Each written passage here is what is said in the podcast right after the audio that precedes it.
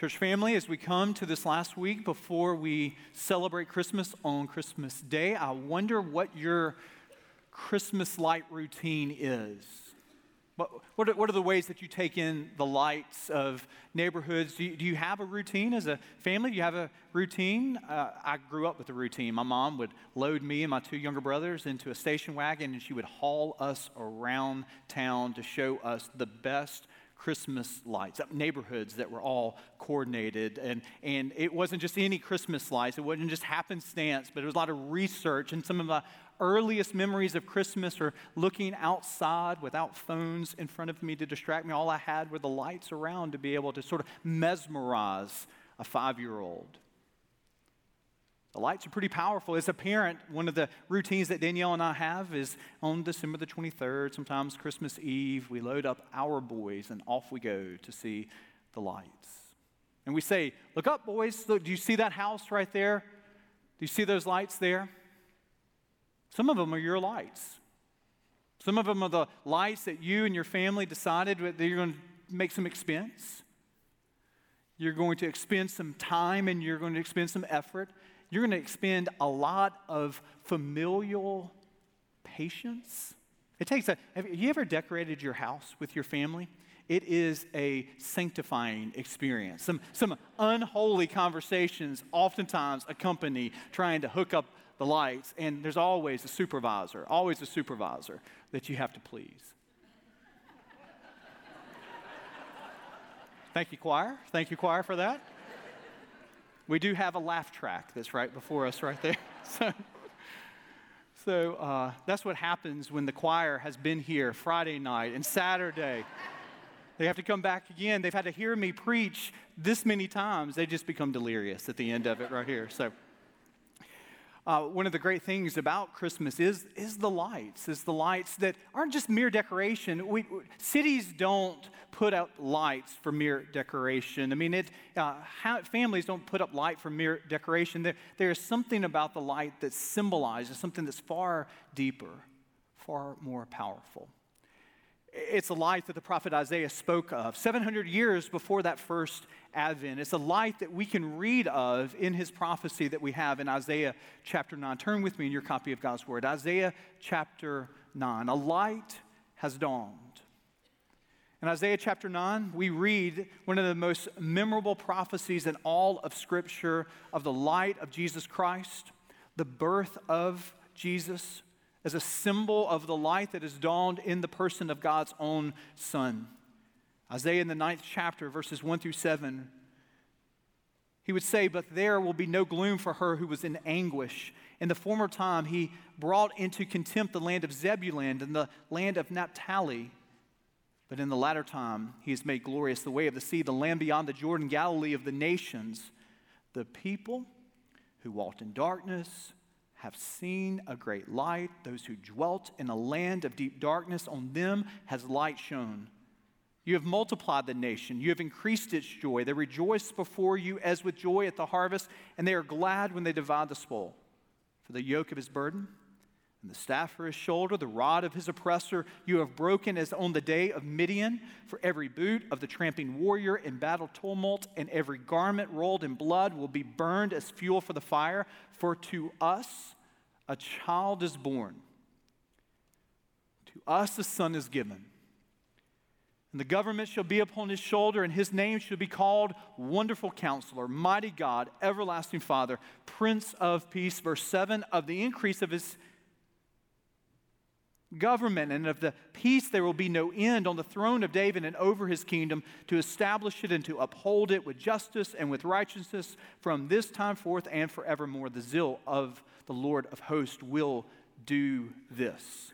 The zeal of the Lord of hosts will do this. It was a dark time in Isaiah's day.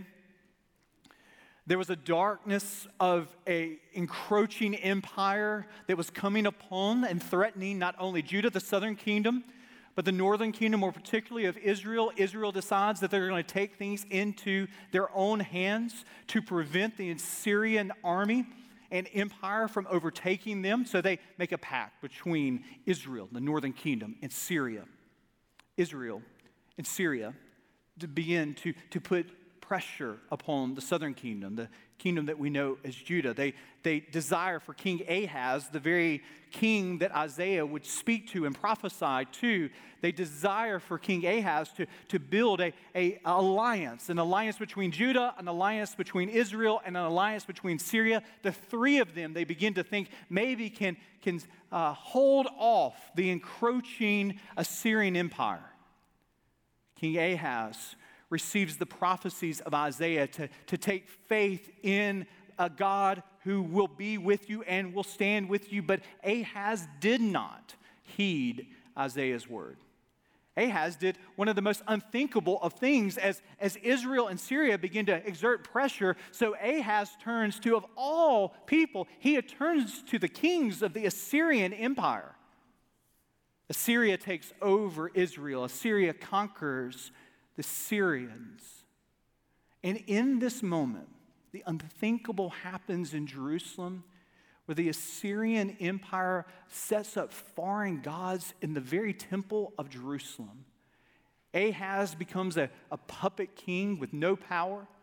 They pay tribute to, to be under the rule of the Assyrians. It was, in every way for Ahaz, a dark time. And here Isaiah is prophesying as, as Israel and Syria begin to breathe threats upon Judah. They begin to prophesy that while darkness is around you and darkness threatens to engulf you, a light will come. Now, Ahaz couldn't have known this. Isaiah didn't even know the time frame. He receives the prophecy of the Lord, a prophecy that would truly be fulfilled 700 years after he writes this. We look back with 2020 clarity that the prophecy has been fulfilled in the person of Jesus Christ. It's interesting in the Hebrew idiom that the majority of chapter 9 is written in the past tense. Verse 2 of Isaiah chapter 9 the people who walked in darkness have seen a great light. Those who dwelt in a land of deep darkness, on them light has shone. It's a light that will truly only be fulfilled to uh, 700 years after Isaiah would write this under the inspiration of the Holy Spirit, but God, in his inspiration, wanted to show that it was a fact that would be accomplished. It, it, was as certain as something that had happened in the past that you could put your fingers on.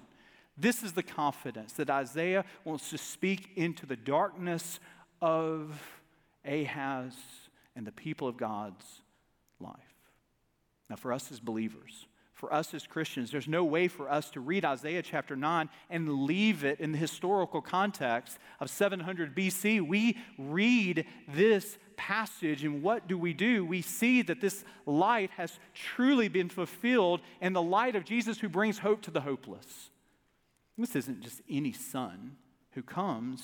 For to us a child is born, verse 6 of chapter 9. To us a son is given, and the government shall be upon his shoulder, and his name shall be called. Notice the fourfold description. Not just any son, but a wonderful counselor, mighty God, everlasting Father, Prince of Peace. It is a dark chapter in God's people's lives. But in the people of God, it is not the final chapter because there will be a child who is born. Now, notice what Isaiah doesn't say. Isaiah doesn't say, And unto you will come a mighty heavenly warrior who is going to brandish a sword and is going to hurl thunderbolts at any of your enemies. No, your hope is in a child. Notice that Isaiah doesn't say, and your hope as the Assyrians encroach upon you is going to be a wise sage who's going to impart this wonderful knowledge. And if you would only heed and only hear that knowledge, so you will be saved. No, he says, your hope is in a child, but it's not just any child. No child. No matter their heritage, no matter the royalty of that child's background, no child can be called what Isaiah calls this child Mighty God, everlasting Father, Prince of Peace, wonderful counselor. This is only fulfilled in that child that we know as God's child. God sent his own to dwell with us so that one day we by faith can dwell with him. This is the glorious announcement of Isaiah chapter 9, and it's the glorious announcement of this fourth Sunday of Advent that God sent his own son who is the wonderful counselor. Notice in this passage here that, that God's Son understands us, that He hears us, that He cares for us. He didn't send a tyrant, a dictator who would slap us into submission, but He sends a, a wonderful counselor, one who walks with us, one who listens to us. Do you know the pain of grief? So your Savior does. Do you know the pain of sorrow? So your Savior is well acquainted with sorrow. He is the wonderful counselor who walks with us, empathizes with us, and even greater news defeats the very things of sin, hell, and the grave. He is our wonderful counselor. He is our mighty God. Notice that God the Father, when He sees the darkness of, of your plight and my plight, that He doesn't send an emissary, He doesn't send an angelic being to be the solution to our problem. He doesn't outsource salvation, but He sends His very essence, He sends His own Son. God in the flesh not just God in the flesh, but mighty God. Do you remember that song that you learned? Maybe you learned it in vacation Bible school. Maybe you taught it to your kids. Our God is so big, He's so strong and so mighty, there's nothing that our God cannot do. Remember that? Our God is so big, so strong, and so mighty, there's I heard the choir, but I need, I need you. I need you I need, I need some help to preach here. Our God is so big, so strong, and so mighty. That's right. Oh, wow. Wow. Here we go. We got the we got the claps and the stomps and everything here this morning. So, yes, this is what we celebrate that he's our wonderful counselor, but that he is our mighty God. That sin does not stand a chance against a mighty God. Hell stands no chance against the mighty God. Death stands no chance against the mighty God. Feeble, he is not. Weak, he is not. He is our mighty God. I love listening to Danielle Bell, our children's minister, pray because when she prays, the first things that come out of her mouth is this words as she says, Our great big God. Great big God. And she's right. He is our mighty God. He is our wonderful counselor. He is our everlasting Father. This is the great mystery of the incarnation Father, Son, and Holy Spirit. Three in one, one in three. Three persons, one in essence here Father, Son, and Holy Spirit. That we say that Jesus is God, the Father is God, the Spirit is God. God sends his son, the very essence of God. He comes to us to dwell among us. God becomes man. The story of Advent is the mystery of the God man among us. Love J.I. Packer. J.I. Packer is a wonderful theologian, wrote one of the most classic books of the 20th century entitled Knowing God. I heard it said that Billy Graham said if there was one book besides the Bible that he would hold on to forevermore, it was J.I. Packer's Knowing God a chapter on the incarnation, Packer reflects upon the very mystery of the incarnation, and he says, as you see it on the screen, it is here. In the thing that happened at the first Christmas, at the profoundest and most unfathomable depths of the Christmas revelation lie, the Word became flesh, God became man, the divine Son became a Jew, the Almighty appeared on earth as a helpless human baby, unable to do more than lie and stare and wiggle and make noises, needing to be fed and changed and taught to talk like any other child, the more you think about it, Packer says, the more staggering it gets. Nothing in fiction is so fantastic as is the truth of the incarnation. Praise God. He is the wonderful counselor, the mighty God, the everlasting Father. He is the Prince of Peace.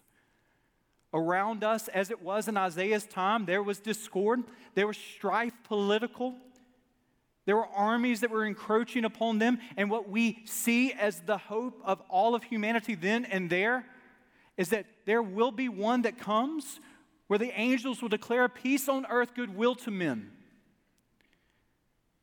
That you don't have to experience the geopolitical discord that so can engulf any nation, any country, wars and rumors of wars. Controversy upon controversy. That's not just at a national political level, but it's at a personal level. None of us get out of this earth without that affecting all of us. None of our families exist in the Garden of Eden. As beautiful as the Christmas season is, so it brings up, it brings up some of the discord and strife at times that so easily entangles any family unit. And we long, we long for true peace. We long for shalom. And what we discover is the only source of that, the only source is found in that one who is the Prince of Peace, the everlasting Father, mighty God, wonderful counselor. This is good news in Isaiah's day, and it's good news in our day because darkness is around us and darkness is within all of us. I don't know how many of you have ever been to Buenos Aires, but in Buenos Aires, you'll see in, there in Argentina that there in 1960 was a prison that was built, Caseros Prison, 22 floors high, 1,500 cells. Any political threats were incarcerated in the 60s here. In this prison, it could hold at its height 2,000 prisoners. It has the distinction that this prison was built in such a way architecturally that no outside light could shine into the cells of the prisoners. To be incarcerated in this prison was to be totally engulfed in darkness. Human rights groups immediately protested It's no longer utilized. Much of it's been torn down. There's still remnants of it that stand. None of us in this room can begin to imagine what it was like to, to have the dehumanizing effect, to be engulfed in darkness without the light of, of the physical sunlight shining upon us. None of us can imagine that, but all of us spiritually need to understand that there is an enemy that desires to incarcerate us in the darkness of unbelief. The Apostle Paul, writing to the church in Corinth, he would, say about this enemy that in their case, the God of this world has blinded the minds of the unbelievers to keep them from seeing what? You see it on the screen, from seeing the light of the gospel of the glory of Christ, who is the image of God. The story of Advent is none of us have to remain in the darkness of unbelief. None of us in this sanctuary have to be overcome with the darkness of unbelief and the darkness of sin, the darkness of death. But ultimately, the good news of Advent, the good news of Christmas, is John chapter 1, verses 4 through 5. In him was life, and the light was the light of all mankind. The light shines in the darkness, and the darkness has not overcome it. And for each of us that are here in this sanctuary, we need to be reminded this morning that this is our testimony. That if we're a follower of Jesus Christ, we at a time were blinded in unbelief, doubt, disbelief. We were in the dark spiritually. But praise God, we saw the light of salvation. Do you know the story of the great hymn writer John Newton in the 18th century, he was a slave trader before he was captured by the light of the gospel. And Newton, in the midst of a storm at sea, with the cargo of, of human lives under his uh, purview and under his oversight, he, he felt as if he would be capsized at sea. He calls out to God to save him physically, but it was in that place that God saved him spiritually. And he sits down years later to be able to describe in words what God had done in his life. And they're the words that we sing, they're the words that we know. It's the word of our heart amazing grace. How sweet the sound that saved a wretch like me. I once was lost, now I'm found. Which was blind but now I see. Have you been captured by the light of the gospel of Jesus Christ? Or are you living in the darkness of unbelief?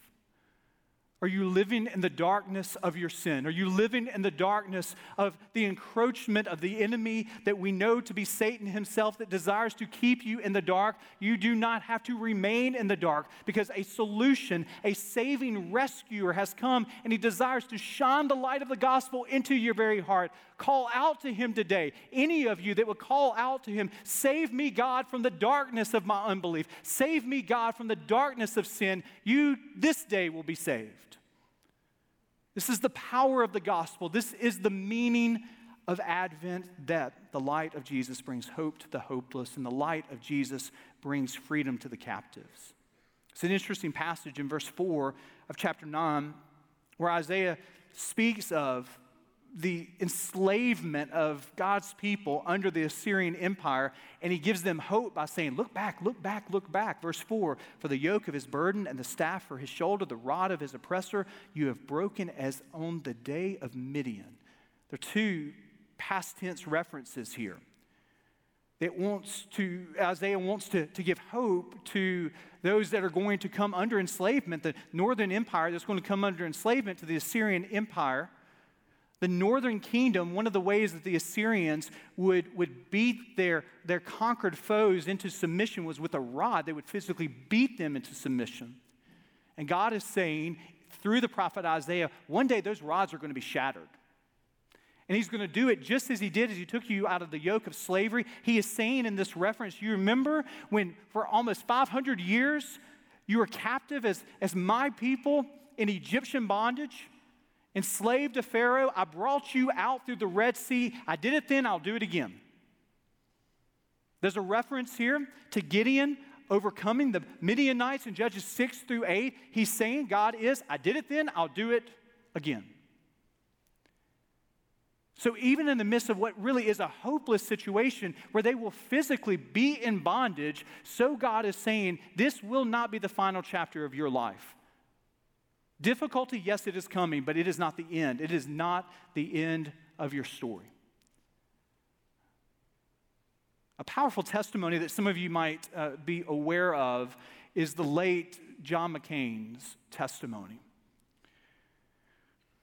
Many of you know that he was a prisoner of war in Vietnam, and his captors, when he was imprisoned, would tie his arms behind his back. They would loop the rope around his neck and then around his ankles, and they would pull it tight so that his head was pulled low between his knees, and he was left there each and every night in that position. McCain tells the story that a guard of his cell began at one period in his imprisonment to come into his cell. He would put his finger up to his lips to shush, to quiet McCain. And then he would loosen the ropes. There, McCain would, would sleep, still a prisoner, but not bound, taut in that uncomfortable, horrendous position. Before he would leave his shift the next morning, that same guard would come in, tighten them back, lest others would see what he was doing. McCain says in his own words, this, a month or so after he began doing this, on Christmas Day, I was standing in the dirt courtyard when I saw that same guard approach me. He walked up, he stood silently next to me, not looking at me, not smiling at me. Then he used his sandaled foot to draw a cross in the dirt. McCain said that we stood wordlessly, looking at the cross, remembering the true light of Christmas, even in the darkness of a Vietnamese prison camp. And it, it is a powerful testimony, a powerful reminder of the light of Christ that shines in the most unexpected of places here in a POW camp where a captor shows compassion to the captive through a shared belief in Jesus. It is a testimony of freedom that is received, but it is also a testimony of the hope of ultimate freedom that still lies behind and before, excuse me, lies before those. Because in many ways, all of us can understand what this is as followers of Jesus, where we have been set free from the effects of sin, hell, and the grave. That is our ultimate destination. That is who we are in Christ. But we still know what it is to be in bondage to the sins that so easily entangle us. And there's some of us in this room that need to be reminded as God has set us free in Christ. So we will ultimately be free in his second advent, in his second coming. Because sin still entangles us. There are still threats to our freedom here. And for every person in this sanctuary here this morning that needs to have hope, that your mistakes do not define you, guilt and shame do not get the last word. For anyone in this sanctuary that at times is captive to doubt, or captive to your mistakes, or captive to your regrets, or even this morning captive to sickness or to sorrow, Advent is a time to remember and it is a time to look ahead. It is a time to remember that the light has come and it shines in the darkest of places. But it is also a time for us to look ahead. And even when we walk through the darkness, to understand that the darkness does not have the last word in your life, nor does it have the last word in my life, but the last word is a word of light. It is a word of hope and it is a word of freedom. This Advent, I pray that you know the true source of light, and you know that hope and that freedom. He has a name, and his name is the name above all names. His name is Jesus. Let us pray. So, God, we come to you this morning grateful, grateful for the work that you have done the work you are doing and the work you will do in and through the perfect obedience of your Son, Jesus, our Savior. During this Advent season, we, we look back grateful for the light of all of humanity coming to shine to all who would trust, to all who would accept, to all who would turn from sin and trust in you as their Savior we also realize that we're on a journey, and at times darkness can continue to drive us to the captivity of despair at times. At times we feel as if darkness is overcoming the light, but we're reminded that darkness does not get the last word. So we say, Come quickly, Lord Jesus. We long for your second advent, your second coming, a, a time where our freedom will be a freedom that knows no ends no boundaries. Our sin that shackle us, doubt and disbelief that at times enslave us, they will have no power. They will have no place. This is our destination. This is our reality as followers of Jesus. So even when the circumstances around us would tempt us to believe that that is not the way, we know you have made a way, the way of the true light your Son, our Savior. We pray this in His name, the name that is above all other names, the name of Jesus. Amen.